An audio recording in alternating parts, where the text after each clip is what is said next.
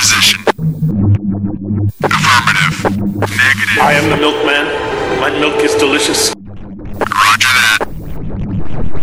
Okay, let's go. Welcome to the Best Linux Games Podcast. Go, go! The best Linux games, the best games available for the uh, GNU slash Linux operating system via the mechanism and distribution network known as Steam, brought to you by Valve. After 700,000 years, gaming has come to Linux.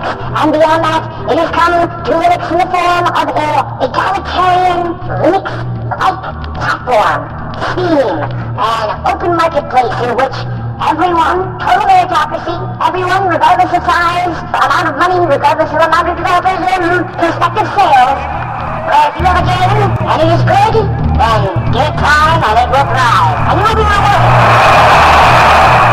That's right, ladies and gentlemen, it's Saturday, and that means it's time for one thing. It's time for the podcast where the quality goes in before the name goes on. You're listening to the Best Linux Games Podcast, a companion piece to the uh, Steam group of the same name. Find us on Steam, you know, uh, join us on Steam, and friend me on Steam. My name is Skooky Sprite. I am your host. In case this is your first time here, uh, the ground rules for everything that we do are very simple. We have news, we have the latest titles that we are interested in, of course. Features, you know, like kind of in depth looks or reviews. And then we have, of course, everyone's favorite the deals! Uh, the best games that you can buy for as cheap as possible. If you join us on the group, our recommendations are curated with the sole criteria of It must run on Linux, and it must be really good. These are recommendations only, of course. Uh, not complete reviews, which generally will follow, um, especially once they get some other mofos on this show. And as always, The content that awaits you ahead it may not be appropriate for members of all species, races, genders, classes, creeds, and especially might not be age or work appropriate. So, it begins. Let's get the Linux gaming on, bitches!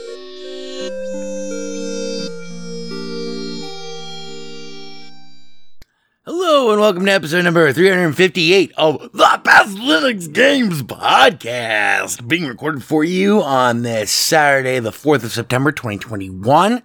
Crack Engineer uh, at 1945, no, 745 p.m. left coast, Pacific coast, coast the most. Uh, Crack Engineer Ivor Molina over there in the uh, over there in the booth. How you doing, Ivor? Uh, that's interesting. He's holding up the whiskey sign. I think that's probably your best idea that you've ever had and your last one. You're fired. Ooh.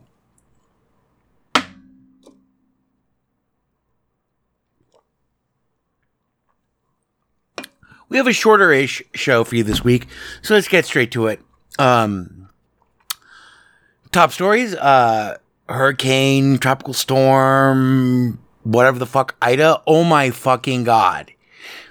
You got Ida on the East Coast. I mean, I saw a video today that just, I mean, blew my mind and broke my heart of just a sheer fucking extent of devastation, both in Louisiana and in New York.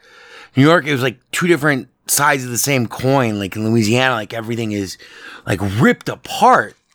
Um, and in New York, everything is like flooded to fuck. I saw a video of uh, someone's basement apartment, their wall just giving way underneath like all of this fucking water that flooded the room. It was from a security camera. I don't think anyone was hurt there, but a lot of people have been uh, hurt, killed, and I don't know how many fucking people have lost their homes. I mean, it's got to be. It's a fucking disaster. And then on the West Coast, we have these fucking fires. So yeah, global warming is real. Um, I don't see so much. Uh, a storm is Mother Nature preparing to eat her young. Because the bulk of this show, the rest of the show actually, is all about Aliens Fireteam Elite, which we did cover extensively last week. We have a full review of it this week. Um, we'll get to the deals right off the bat. And then, you know, if you don't want to hear about really what I critically think about Aliens Fireteam Elite. And you can skip the rest of the ep- episode, but uh, oh yeah, that would of course make it for our SQL friends 2021 2021 09 04 uh, 1947 um thank you Christopher Walken. Uh Ivor shoot him on the way out. Thank you. What's the opposite of Christopher Reeves Christopher Walken I know it's a terrible joke it's a terrible joke horrible and offensive and hurtful um, but anyway, uh, moving on. Uh, our deals Death Stranding, which is a Hideo Kojima game. Uh, just in case you didn't know, it's a Hideo Kojima game. A game by Hideo Kojima and a game produced and directed by Hideo Kojima and a Hideo Kojima game. Hideo Kojima added extra Hideo Kojima to this game. Anyway, never mind. That's old Metal Gear Solid joke. Um, Death Stranding right now through the 6th is 66th of September, so two days, is 60% off at around 24 bucks. Um, I picked it up, but I cannot get it to run. Uh, friend of the show is Madge says that a lot of people who are running NVIDIA video cards are having problems with it. Uh, and that's exactly what it reports when I try to run it. Um, I've tried to run it with basically every fucking compatibility layer that I have, um, inside of Steam. Uh, it always comes back with a DirectX 12 error saying that my video card is not capable of doing the DirectX 12 things that the game needs. I don't know if that's true. I run a 1080 Ti, 11 gigabyte 1080 Ti at the present moment. So I can't run it. I'm not going to return it though cuz it's 24 bucks and it's 60% off. Like you're probably not going to find it on sale on that steep a sale until at least the winter sale and who knows maybe maybe not even then. So 24 bucks for like, you know, Hideo Kojima game, and he didn't burn me on Metal Gear Solid 5. He fucking pulled his ass out of the fire after 15 fucking years with that game. I would shake his hand and not punch him in the face just for that game. So I'm pleased to retain my license to Death Stranding. Um, and of course, with the Steam, uh, Steam Store, uh, refund policy, it's completely trivial to return the game should it not run on your system. Uh, which brings us to the rest of our show. Hopefully, we'll get out of here in about 20 minutes. Hey, Ivor? Yeah, it's ever happened, right? It always happens. Based them with a review, Ivor. In accordance with the laws and regulations regarding the internet within your local jurisdiction, Best Linux Games Podcast now presents you with a dose of clap. Just kidding, motherfuckers. It's review time. So, as I intimated in our introduction, uh, our review this week is Aliens Fireteam Elite, which I now have logged 30 whoa, 33 hours in. I've beaten the game and I've extensively I played at least 10 hours of horde mode, um, etc. So before we begin this actual review, let's talk about the history of the Alien series of movies in games over the last, like, let's say 25 years, you know, thereabouts. So, first really good Aliens game that I remember was for the Jaguar, where you got to be the clon- uh, Colonial Marine for the first time, um, fighting the aliens, or the Predator. I think you could also be the Predator. I think that, uh, fuck. Atari, I will you're fired. Atari Jaguar, Alien, yeah, Aliens versus Predator. Yeah, it's Aliens versus Predator. You could be the alien, but you weren't very good as the alien. Um, and the Colonial Marine basically amounted to maze running. It was a magnificent game. And it was the best Aliens game made up till that point. Then you had Aliens versus Predator for the PC, which was a drastically different animal. Here, the Predator was way more fleshed out. with the optics he could use. And this is due in particular to the uh, ability of the PC at that time. If you had a really good, uh, I, I don't even think it required an AGP card.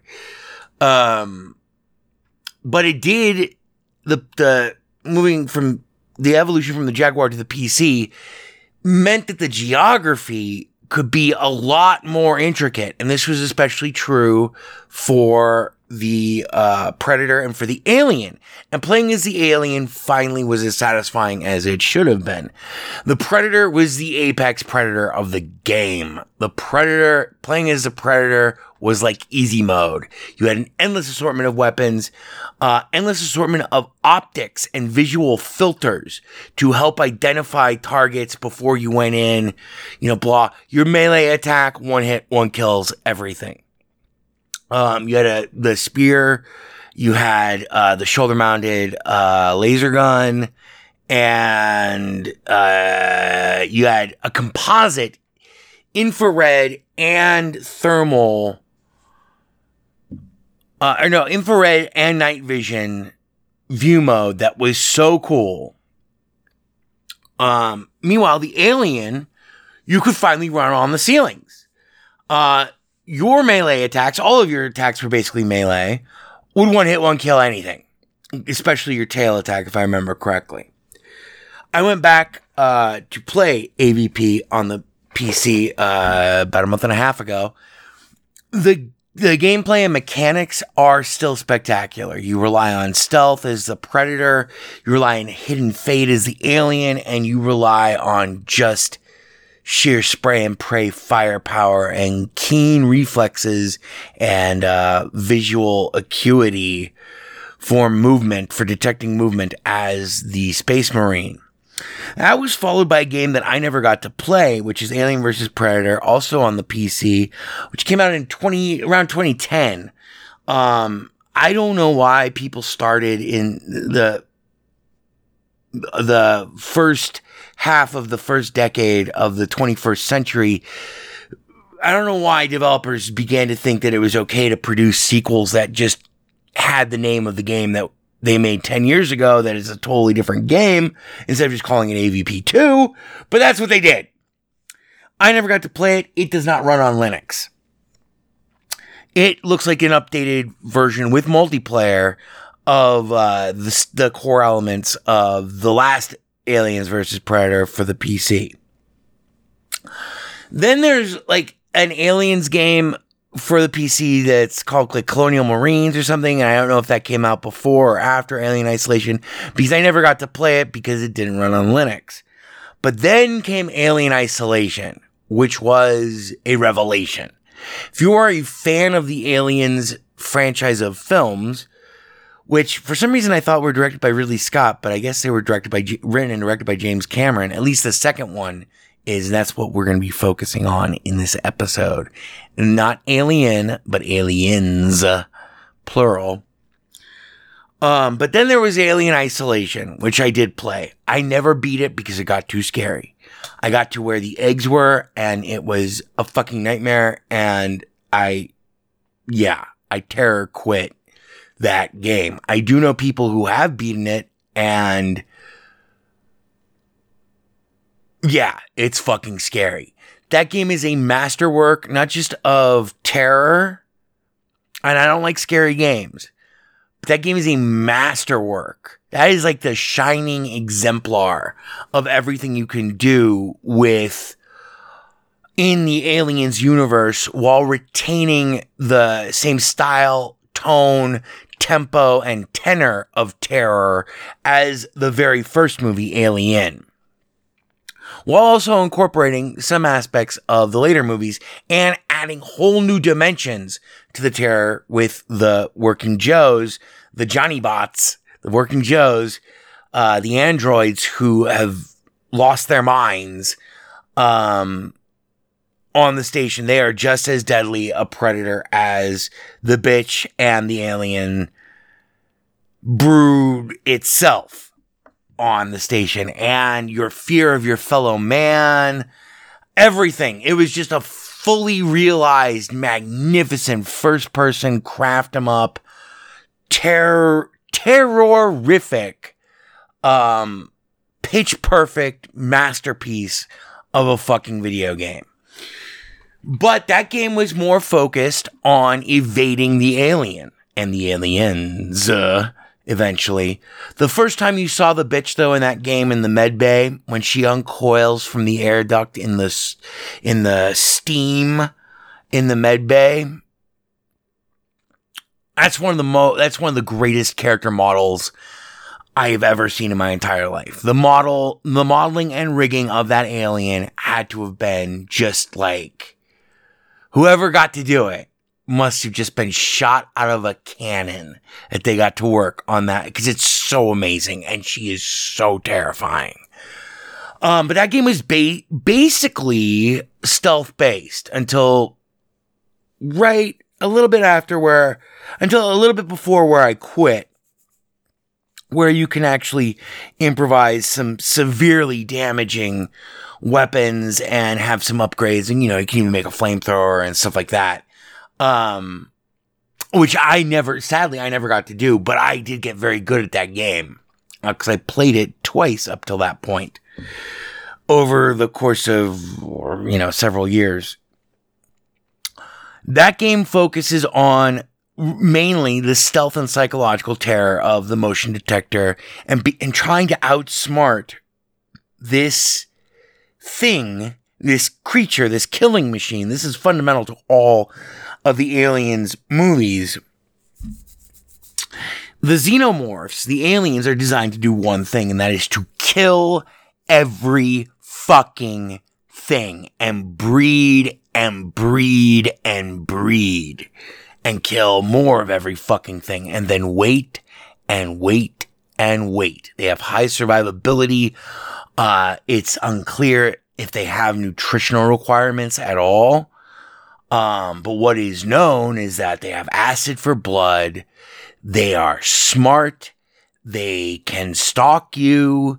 They have multiple different, um, life cycles within the species. So they're face huggers that once they get you with the face huggers, which are very fast, um, they're like head crabs. They latch onto your face. They inject you with eggs down your esophagus.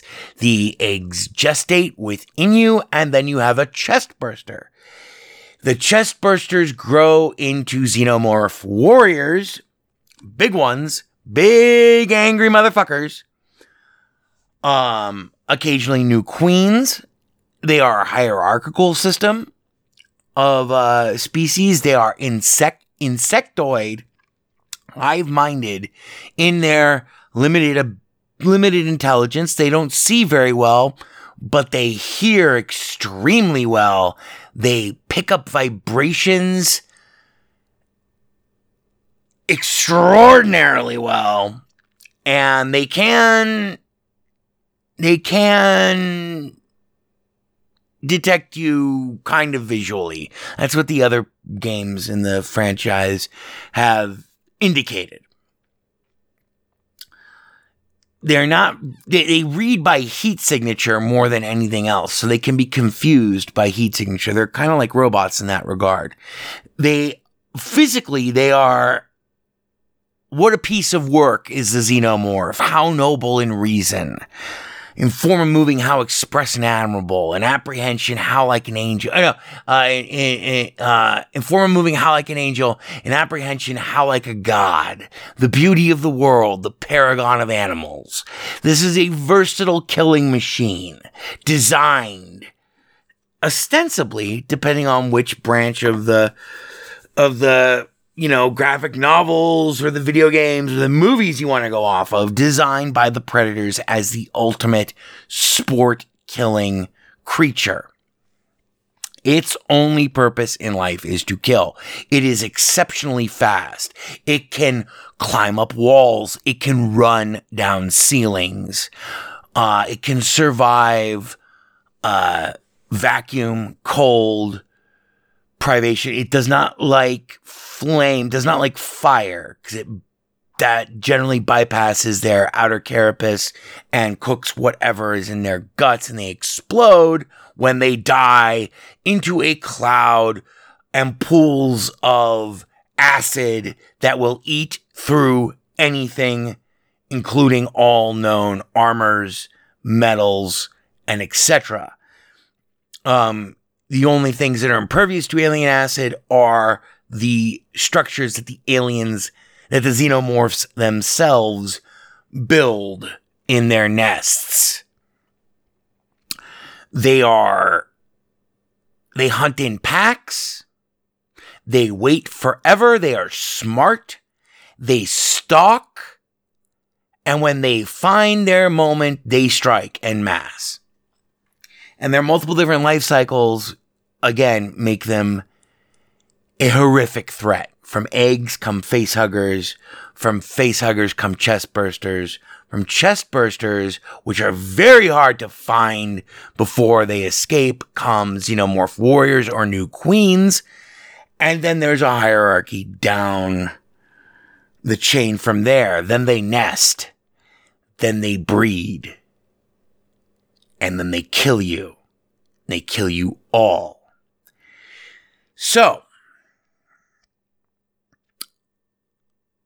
that's the basis of the franchise. That's fundamental to every fucking game in the franchise. Where does this latest game fit into this pantheon? Because some of the Alien games were terrible. Alien Isolation is one of the best games ever made, in my opinion, especially in terms of first person. person. And the level of detail in that game is ph- phenomenal. But it is all psychological, visceral, stealth horror. You're hunted in that mm-hmm. game. And if you see the if you see the alien, it's all basically already too late in that game. Because you're fighting basically the bitch herself. The not the queen, because the queen comes later, but the bitch.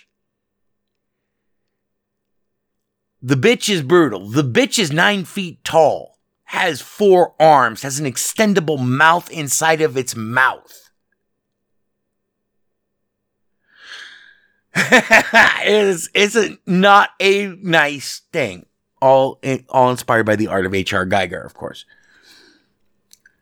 So, Aliens Fire Team Elite. Before we jump right into the details of this, because what I did, because if you want to hear like all the the nuts and bolts of the gameplay mechanics and stuff, go back and listen to last week's episode, the last half of last week's episode. You'll hear everything. We're not going to revisit that stuff more than we have to. But the first thing that needs to be said is that Aliens Fireteam Elite is fucking awesome. If you saw the second movie as a kid, which is called Aliens,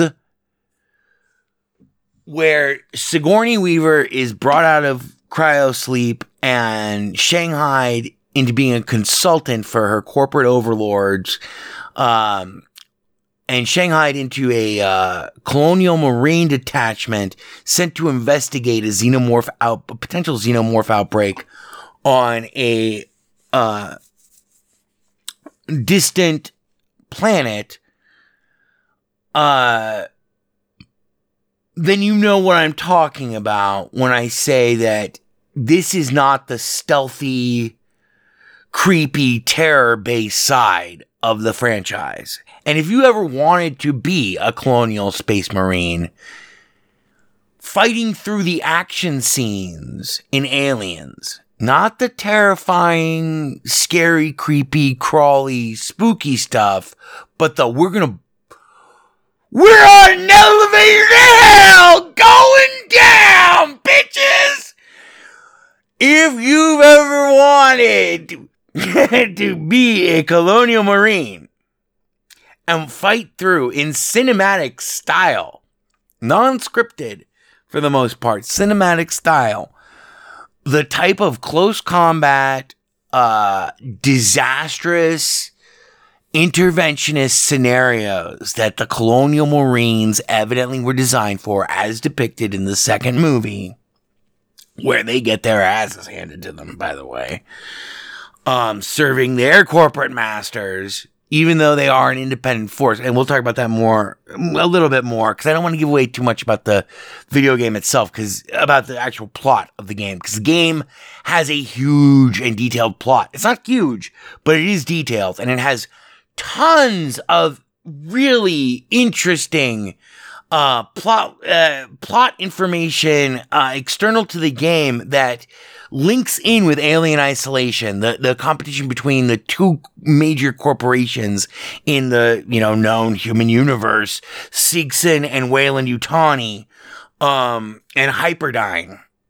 Uh, Hyperdyne's an arm de- arms dealer that you find out about late in game. But anyway, it also goes into like how the economy of all of this stuff works.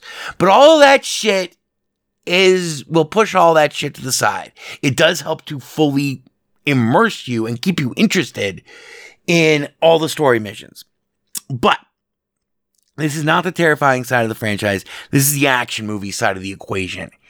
And what this game does well, and I think that people who haven't played it and who haven't seen it, but who are fans of the movies, fans of the films, and fans of the other games, and fans of the Colonial Space Marines, who are unbelievable badasses. I mean, yeah, they get their asses handed to them in Aliens, and they they're not entirely reliable, but that's what they do. This is so. This takes place after Alien Isolation, and it goes into like really what the core's main mission is, which is to interdict and stop xenomorph outbreaks in deep space colonies, both uh, on uh, space stations, spacecraft, larger spacecraft, as well as major installations on planets. And they do this with a writ of, you know, fucking, uh, a writ of we can do whatever the fuck we want and we do not obey any, we supersede any corporate dictate, any, cause the corporations actually, the, these mega corporations control everything on their colonies and their, um, and their space stations and their orbital refineries. These people break down planets. They, they not, not, only, not only do they break down planets, they will, they will harvest the ice cores out of the polar regions of planets with Earth-like atmospheres and then send them back from deep space. These are giant fucking floating mega cities. These are like our colleges of, in, of industry. And then we'll send them back while they refine all of that. They'll chop up all of the ice. We're talking planet sized chunks of ice. That's just one thing that they, they talk about in the game. And they will bring it back to Earth. Uh, in the form of by the time it reaches Earth, it's already been chopped up into actual usable resources and refined, you know, whether it be petroleum or, you know, whatever. So these are like manufacturing refinery arcologies. And sometimes there are xenomorph outbreaks especially due to Weyland Yutani, who loves to fuck with the xenomorphs. And I will not give, I will not tell you any of the crazy shit that you learn about Weyland Yutani in terms of this game. But the bottom line is this. When civilian lives are on the line and there are xenomorphs on the loose, the colonial marines have a fucking a la carte doctrine they supersede all security policies. They outrank everyone. They can do whatever the fuck they want, and they have the biggest guns in the universe. And when they knock on your door, you have to answer, or they will blow their way in, and then the killing will start. You guys are fucking uncompromising, uneducated, brain dead mass murdering, run and gun, tactical fucking ninja Jesus badasses. Giant evil Jesus ain't got shit on you. You have unbelievable weapons that, you know, anyway. And so that's your job is to go. You, so the game, the game takes place, uh, you're a, a colonial marine and you're on a cruiser called the Endeavor. And the Endeavor is basically a big fancy drop ship. It is designed to take you, you, your whole battalion, I think, of Space Marines on the Endeavor. You are part of one fire team. That means three guys. That's who goes in. Teams of three guys and gals. Teams of three. That's a fire team in this game. And for what you might lack in numbers, eventually you will more than make up for in experience. oh, shit. And the strong will survive and the weak will die. Mm. Number one thing that you guys care about are xenomorph outbreaks and protecting civilian life, rescuing civilians from xenomorph outbreaks. Sounds like a dangerous job? Yeah, it really is because you know when a xenomorph outbreak occurs, like I said, you go into cryosleep if you have to like hit an escape pod, but you might already have a chest burster inside of you, which can grow into the new alien queen and reinfect everybody else wherever it is you wake up. And this is why you don't fuck with xenomorphs. But you you you learn that in the game. So, like I said, it's the action movie side of the game. As I told my buddy, good old friend of the show, who has like fucking three kids now, and so he doesn't hang out too much. Um, like it X last night. He's like, "Is this game any good, Skooky?" He jumped on the live stream at like one in the morning. And I was like, "Have you seen it?" He's like, "No, man, no, I haven't seen it." I'm like, "Okay, well, hang around. We're gonna be doing horde mode, and you'll see the game. Do you like the Aliens movies?" It's like, "I love the Aliens movies." I'm like, "You're gonna love this fucking game. It's gonna blow your mind." Halfway through the first fucking round, the first wave of horde mode, he was typing, This is so fucking epic. this is so awesome. And he was right.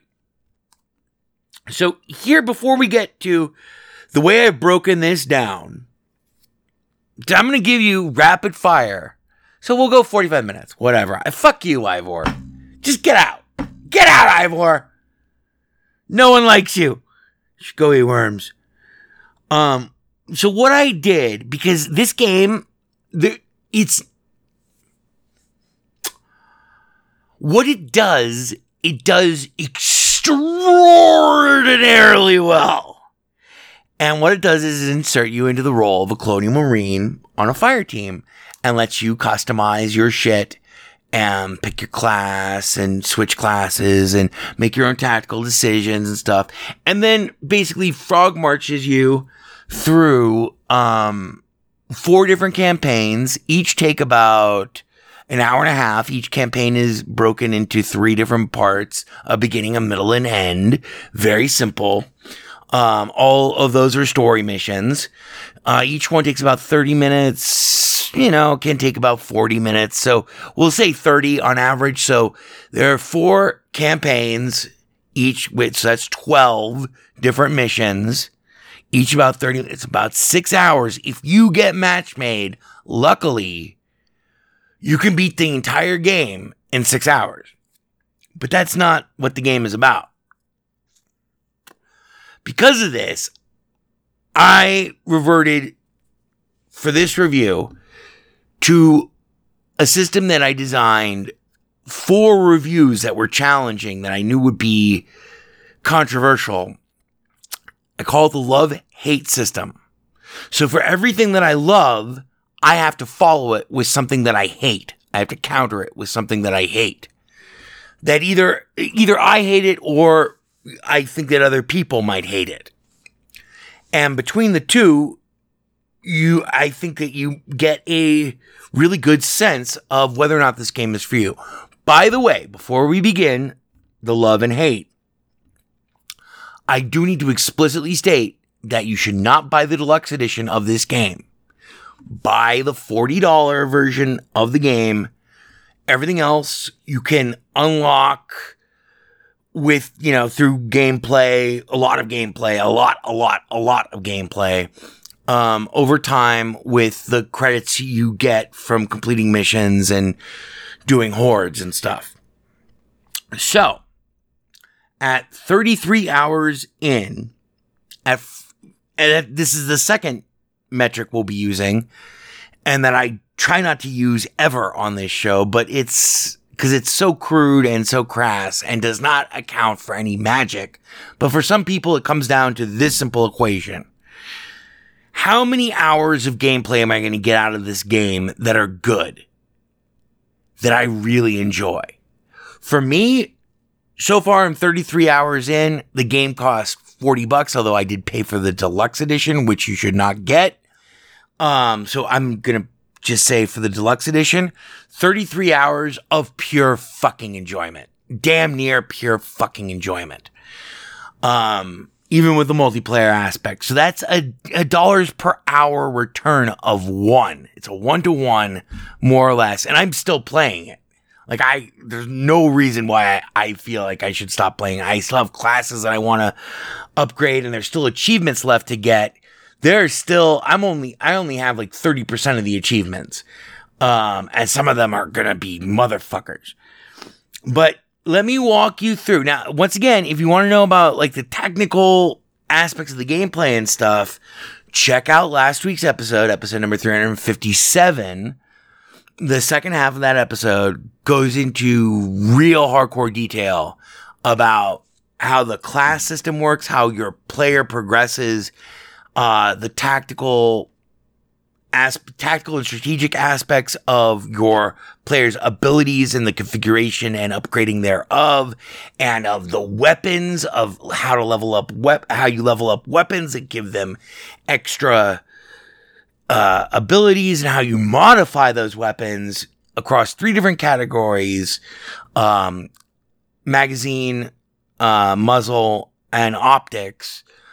Uh, and how you can swap out those weapons for entirely new weapons that each weapon requires new levels um, for that individual thing. Then there's also a class system. There, this is I'm giving this to you in brief. There's the gunner, who's your basic uh, colonial marine gunner.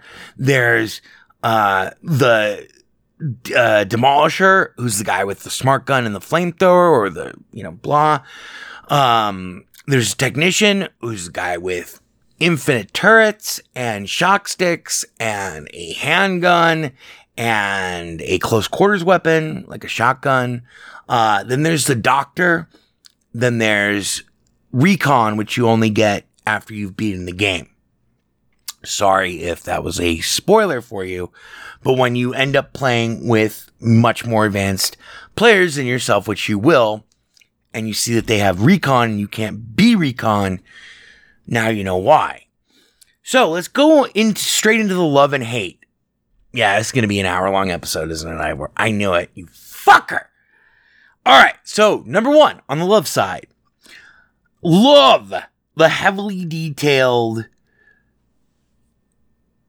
heavily detailed, authentic aliens shit straight from the movie, from the environments to the doors to the sound effects from the guns to the actual weapons to the attitudes of the other players to the emotes that you can use. You cannot communicate with other players in this game directly. You have to use emotes, um, which is great because there's not much time for talking in the game. No time for typing, Dr. Jones. We got xenomorphs to kill and it all feels like you are in the fucking movie. You are in this action sequence with these two other people that you do not know, or two bots. And the synthetics, the, the bots are pretty good. They're they're they're generally capable, but you really want to play with other people, and it will matchmake you with other people unless you specifically tell it not to. And that's the real way to play the game. And because you don't have to talk to them, there's you know you're not gonna you don't have to worry about um, is this player going to be a fucking racist cocksucker or is this guy going to be a fucking idiot? You will get fucking idiots on your team all the time. People will make mistakes. You will make mistakes more often than other people will make mistakes. And once you become cognizant of that, you will be more forgiving of other people's mistakes and you will all begin to slowly pull on the same rope. Once you realize, Marine, you are pulling on the same rope, the quicker you get that through your tiny little fucking head, the better it's gonna go. So it's highly detailed. It makes you feel like you're in the fucking movie. It's a third person game, not first person, because this is the action based side of of the Alien franchise. Now, what I hate, we have one love. Here's our hate. The game is short. The game is very short. Like I said, campaign is split across 12 different missions uh, for four different campaigns, three missions per campaign. Each mission, if you get lucky, matchmaking from the very beginning, and you just go all the way through and you keep getting lucky with your matchmaking. Like you get matched with uh, vastly superior players, you can beat the game in six hours. It's possible. Technically, it took me 20 hours to beat the game, to beat the full campaign. It took me a little over 20 hours, like uh, 21 hours. So that's limiting. But then you unlock horde mode, and we'll talk more about that in a moment. So next, love. Love number two. Deep upgrades, character progression, weapons, modifications for the weapons, weapon selection, buying new weapons, leveling those weapons, upgrading those weapons, figuring out your loadout for various different classes, using your mods and abilities not just for your weapons but for your character class abilities, um, and for tactical and strategic approaches. Makes a huge difference. There will be times where you will go back to earlier missions just to experiment with a new loadout or to try to level up a new loadout while making a legitimate contribution to a fire team. What I hate, while it, while the story and the lore is really great and helps to involve you in the game, it sucks that you have to beat the whole campaign before you can get to horde mode, which is the best way to really upgrade your classes, your weapons, all in one throw. You get a lot of experience from horde mode and you have to beat the game before you can partake in it. Horde mode, we'll, we'll take a break from the love and hate here. I love horde mode. Horde mode takes you and two other players. Do not play it with synthetics. You gotta have other players. Um, and drops you into an endless wave based scenario in one specific static room with four different approaches. And you have to last 10 waves before you guys can evac or you can keep going on. I did, I hit my dirty 30 today, which took about an hour and a half with the best team that I've ever had. The rewards for this are not enormous, but the rewards for the, ex- in terms of experience from Horde mode are profound. Like it might take you four missions to level up a weapon to the next level, and there are four levels for every weapon. Um, I got two levels for one of my gun, another level for another one of my gun. I got a class level and a half for that class from one fucking thir- you know hour and a half long horde thing. And there's a decision point every 10 uh, waves you get to decide do we continue? Do they dare? Or do we return to the base? If everyone dies before you guys evacuate, you lose everything. So, back to the love and hate. Love 3. The replayability factor, which does, is not obvious to everyone. The replayability factor. Eventually, you'll find yourself, like I said, testing out new weapons, classes, tactics on earlier levels. And the other, this is the thing I forgot to mention, that the other benefit of this is that you'll play, by that point, you'll be a grizzled veteran with a combat rating like in the 500s or 600s or even higher. And you'll be playing with total noobs and you won't really care. I mean, you'll care about keeping them alive and completing the mission and stuff. Because if you lose anyone, it's, you know, permanently, it's bad. Um, it's not game over though. Because I know, well, uh, I'll tell you about the last mission. I took the wrong way out of the last mission in the game, and the queen killed me. And I think she one hits, one kills across all four downs and you're instantly permanently down. But everyone else got out. And I was the fucking force that distracted her accidentally that gave everyone else enough time to get the fuck off the station before it exploded. But that's a different story. Anyway, the bottom line is that you'll play with a lot of noobs and stuff, but by that point, once you're really good at the game and have like uh, a lot of levels underneath you and know what you're doing with your abilities and your weapons and, and things in your loadout and your classes, you'll be able to experiment freely and still be able to support the rest of your team. And hopefully you'll be matched with, it'll be like one noob and one other high level player. And that's great because it helps grow the player base for the game. Um, it does suck when you're starting out, though, if you end up on teams like that, which I can see happening with increasing frequency because there's not a lot of new players coming to the game. Although I've never seen, you can add specific people to your fire team if you wish before, you know, lo- before, um, launching a mission. But, uh, it does it does make it harder for them to gain levels, but it does make them e- it does make it faster for them to progress through the entire game. And the game is just difficult enough on standard that you have to be a real god to carry an entire fucking team. It does require teamwork.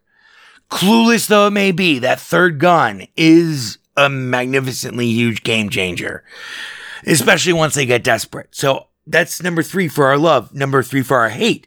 Some players will find the experimentation grindy, but in corollary to that, only when you're a godlike, unstoppable, high level, you know, Marine, only then, and even if only then, do you feel that you are less than involved in any story mission. And all of you are pulling on the same rope on Horde. It's absolutely balls to the wall. Everyone on Horde. Everyone works today. Everyone is on the same team on Horde. Um, and it's such a simple objective that, you know, it's just impossible not to get unit cohesion from Horde. So, yeah, and also the multitude of classes and weapons to level up ensure that there's always going to be a challenge because, like, once you get your pump shotgun, which can be equipped to almost any class, once you get that to four stars, you know, it's all the way leveled up and you have, like, you know, you're really cool with your, the mods that you've put on it and it fits great with your abilities and shit. That weapon is your backup weapon.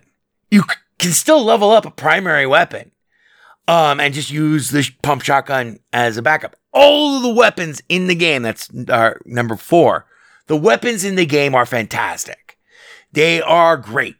Pump action, and lots of thought went into them. Pump action shotgun, eight in the tube stock, takes one second to reload a single shell, takes a second and a half to load two, takes th- under two and a half seconds to put four shells back in that shotgun if you don't fire in between. That's just an example. The handguns are amazing. The pulse rifle is exactly like the movie. The burst rifle, exactly like in the movie. The smart gun, exactly like in the movie. The flamethrower, exactly like in the movie. Um, eventually you'll discover that turrets are your best friend, which leads us to one thing that I, it's not necessarily a hate thing, but it's a kind of dislike thing. There are a multitude of classes. Eventually, once you get good with a class, you start to realize the, tr- the strategic import of that class in a three man fire team. Other people might not yet understand that or might not have awakened to what they can do and can utilize. Most people will. Um, so like for instance, the technician, uh, and this is a mild spoiler alert. Eventually, you can upgrade the technician's infinite turret, which is a turret that gets it's it's it runs on a cooldown and not on a consumable. So like you can place a turret and then you can pick it up, or and move it, or whatever. But it has infinite ammo until it gets destroyed. Eventually, you can upgrade that turret, and the turrets are great. Eventually you can upgrade that turret to not just be a fucking uh automatic rifle turret. You can upgrade to where it's a flamethrower. You can only have one of them deployed at a time, but if you have two technicians on a team or in horde mode, my best horde mode I've ever done, which was this afternoon, we got the dirty 30. Um, and I was, well, it's a different story. Uh, we all three of us were technicians. All three of us. I was five eighty nine, and the other two were over six hundred, and we were just death. We were death. Um, but until people realize, like, okay, well, I can eventually upgrade my turrets to all be flamethrowers. People might not really understand the role of their class in the context of a three man fire team. And there's no way to communicate it directly to them. So that's kind of a problem. Like, but that's also, you know, kind of just goes to the territory of having a game where you can play with two other people, randos, or a bot, or, or two bots. So, uh, let's see, where were we? Oh, yes. Number four, love. After beating the game, you unlock Horde mode. Thing that I hate. If you don't like the game by the time you unlock Horde mode, you are not going to like Horde mode. And Horde mode for me is like the best part of the game. Cause it, it can go on forever. It is hyper intense. I'll give you a tiny anecdote. So my upgraded pistol, the pistol that I got the two levels on up to level three, uh, in Horde today, this afternoon, in that hour and a half long 30, dirty 30 Horde. Um, that pistol does one round from that pistol does five times the damage of your stock pulse rifle round. There are 18 bullets in the magazine for that pistol. It has a fire rate of 5.8 a second. It takes 1.6 seconds to reload. That means I can empty the clip in about three and a half seconds. Horror gets so intense that every bullet that came out of my gun killed an alien with basically a headshot. I reloaded and I was still only halfway there, and that was all in under six seconds. Trying.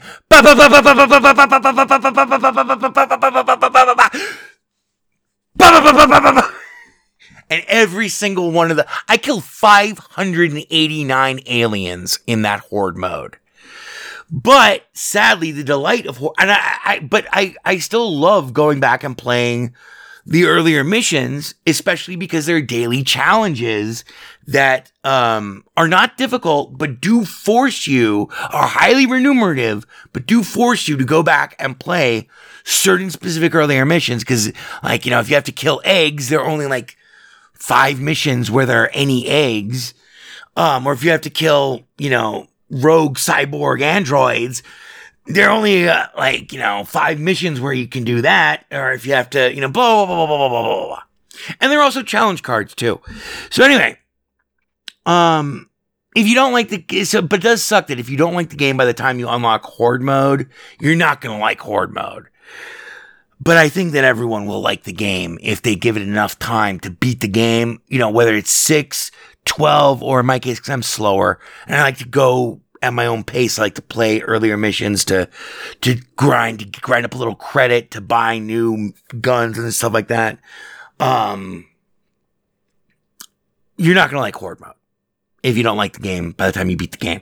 But even then, it's probably still within the Steam store return window. So you can theoretically beat this game. And if you hate it, if you're not enchanted by the massive carnage, then you could just fucking return it. All right. So, love number five, I think, or six. I love that you have to rely on your team. Hate number five.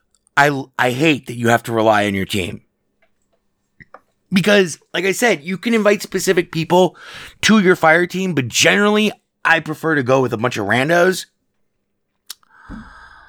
The randos are generally better. They make for a more fun experience. Um, whether they be levels above or levels below. But that's me, and I'm not trying to level up as fast as I possibly can every fucking thing just to survive like you are when you haven't beaten the game yet. Um, number six thing that I love value add aspects of insane difficulties and beyond, or intense difficulties and beyond.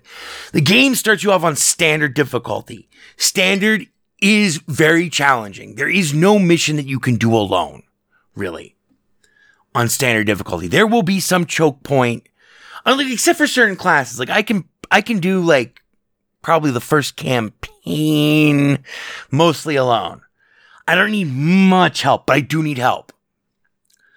Um, but then, and th- this is this is available from the very beginning, but it doesn't make a point of exposing you to it.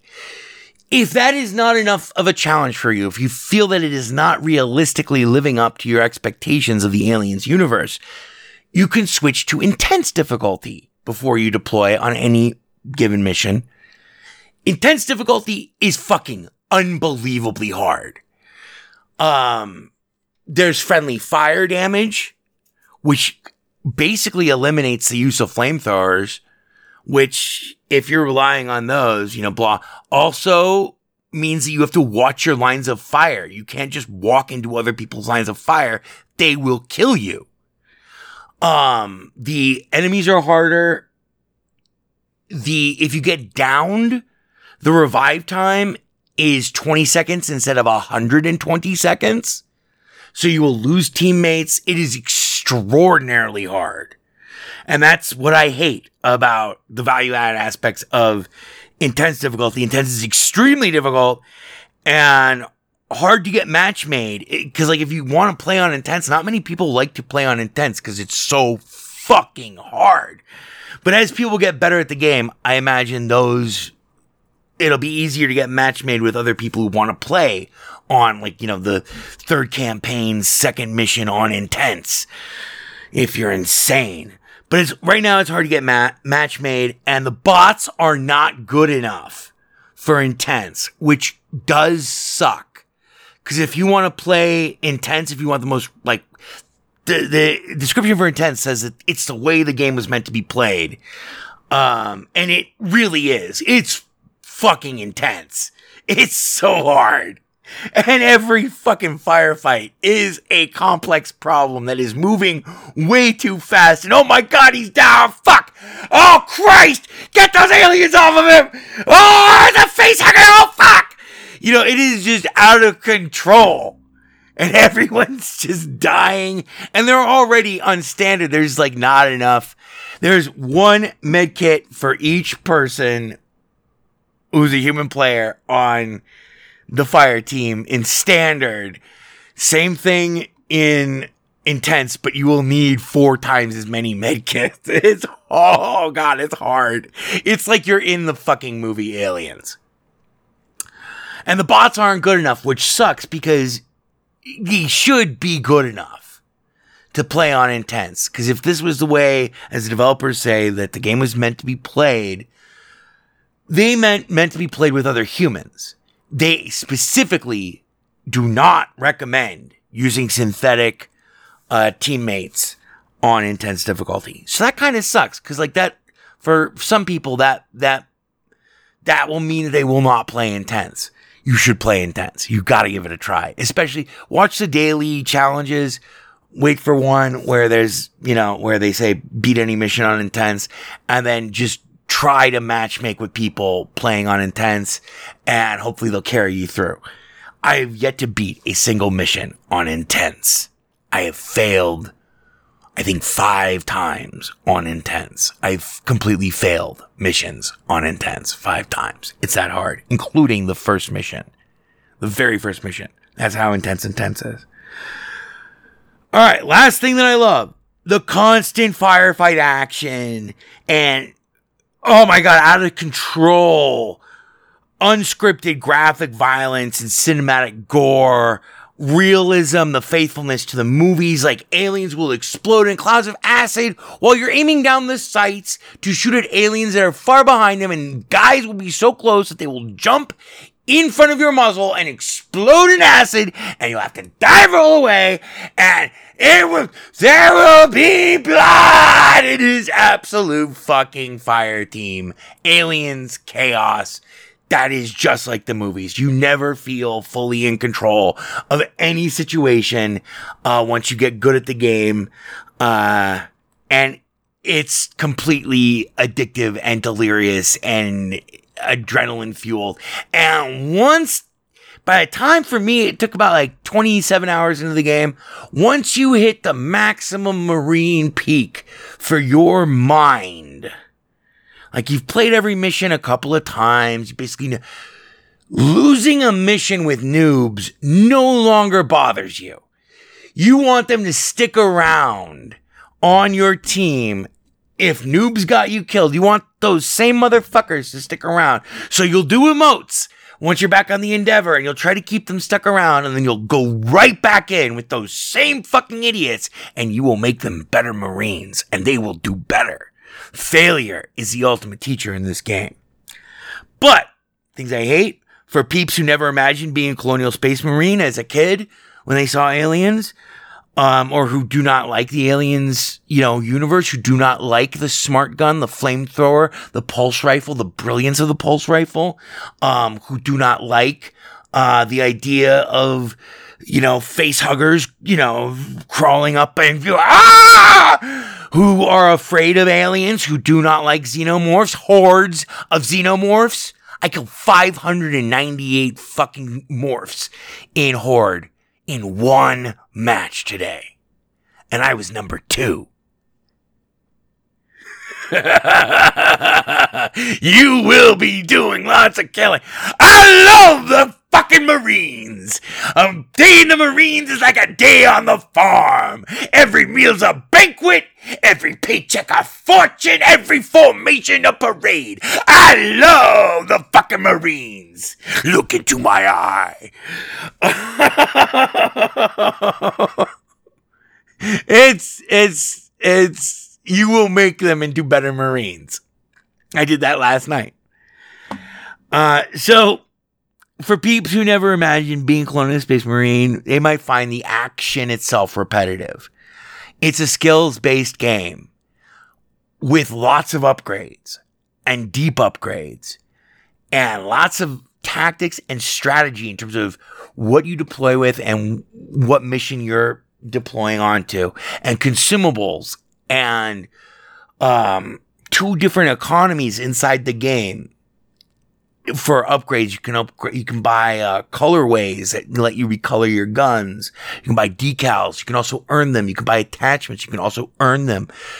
Um, like as, just as random rewards for missions, but you also earn, uh, company chit and you earn, uh, reputation credits. Those are two different types of economies. Both are redeemable for various types of upgrades and both cosmetic and shit and you will find people who are intensely proud of their upgrades.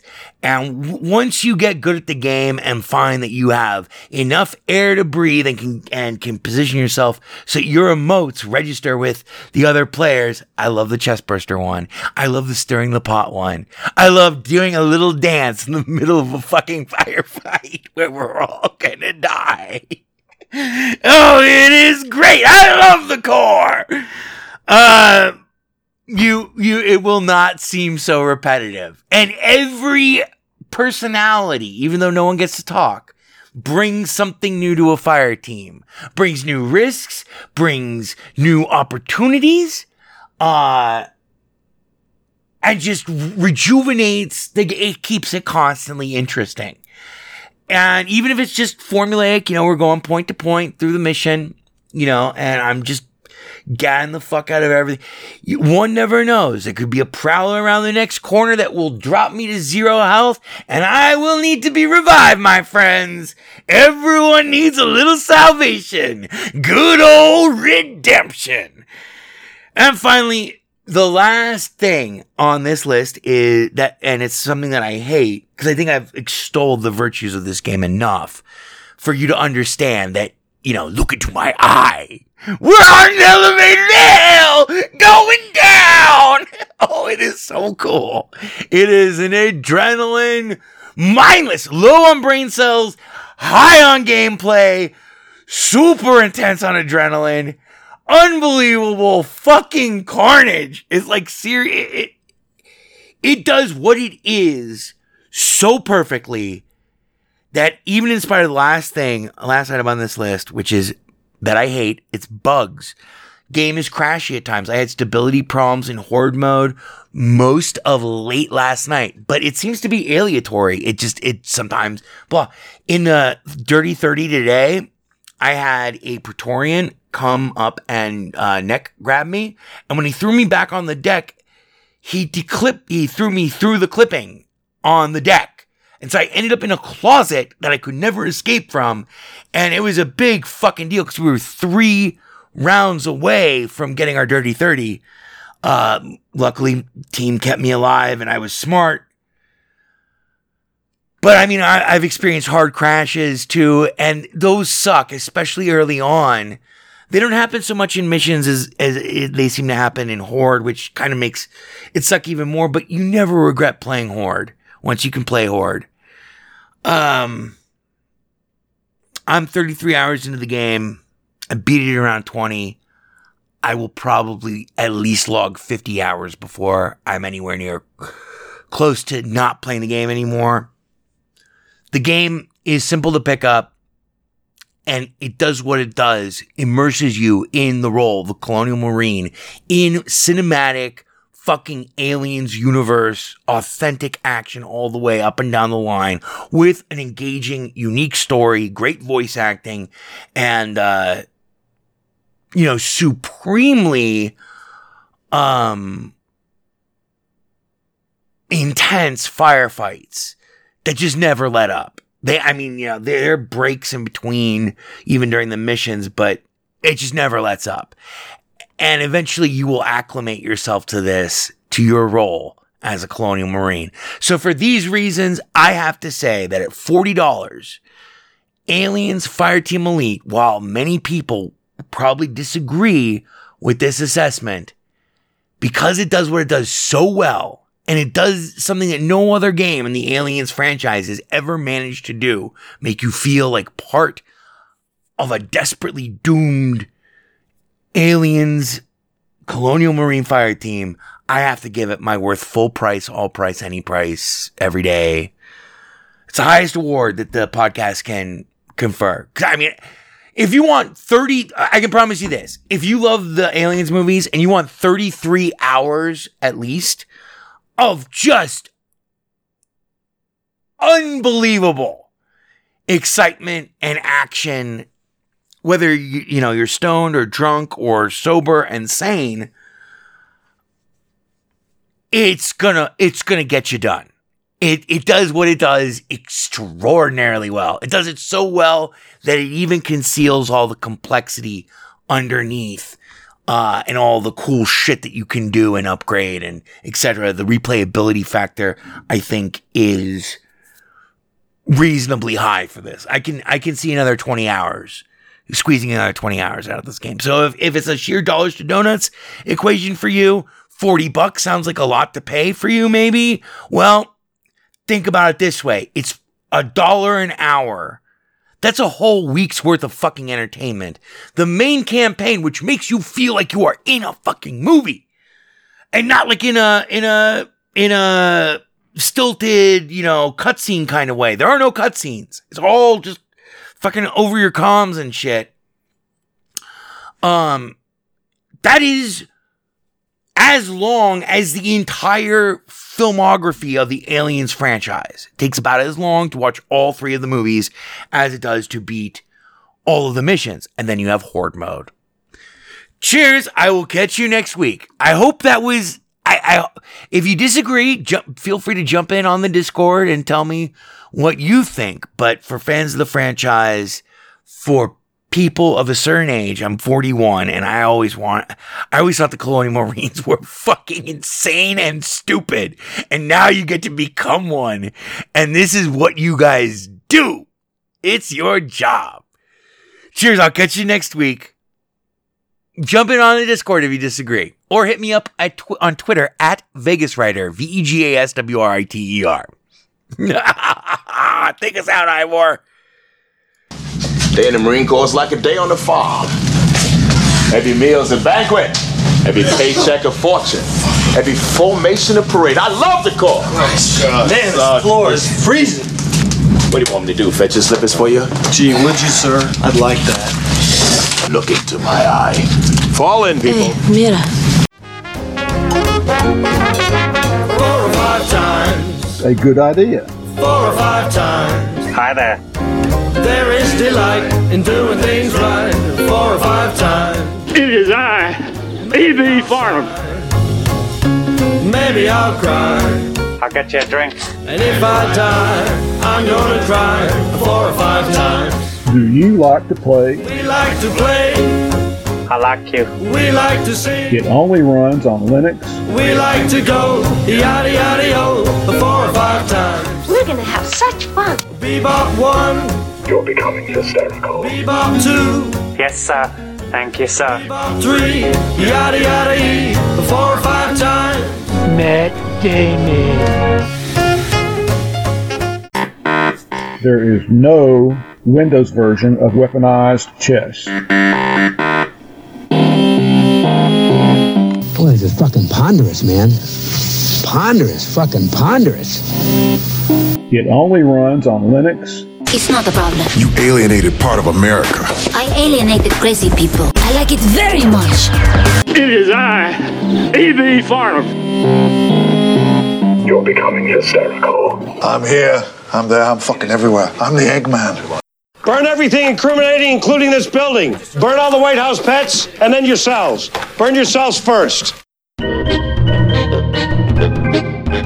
The Best Linux Games podcast is brought to you by Blue Wizard is About to Die.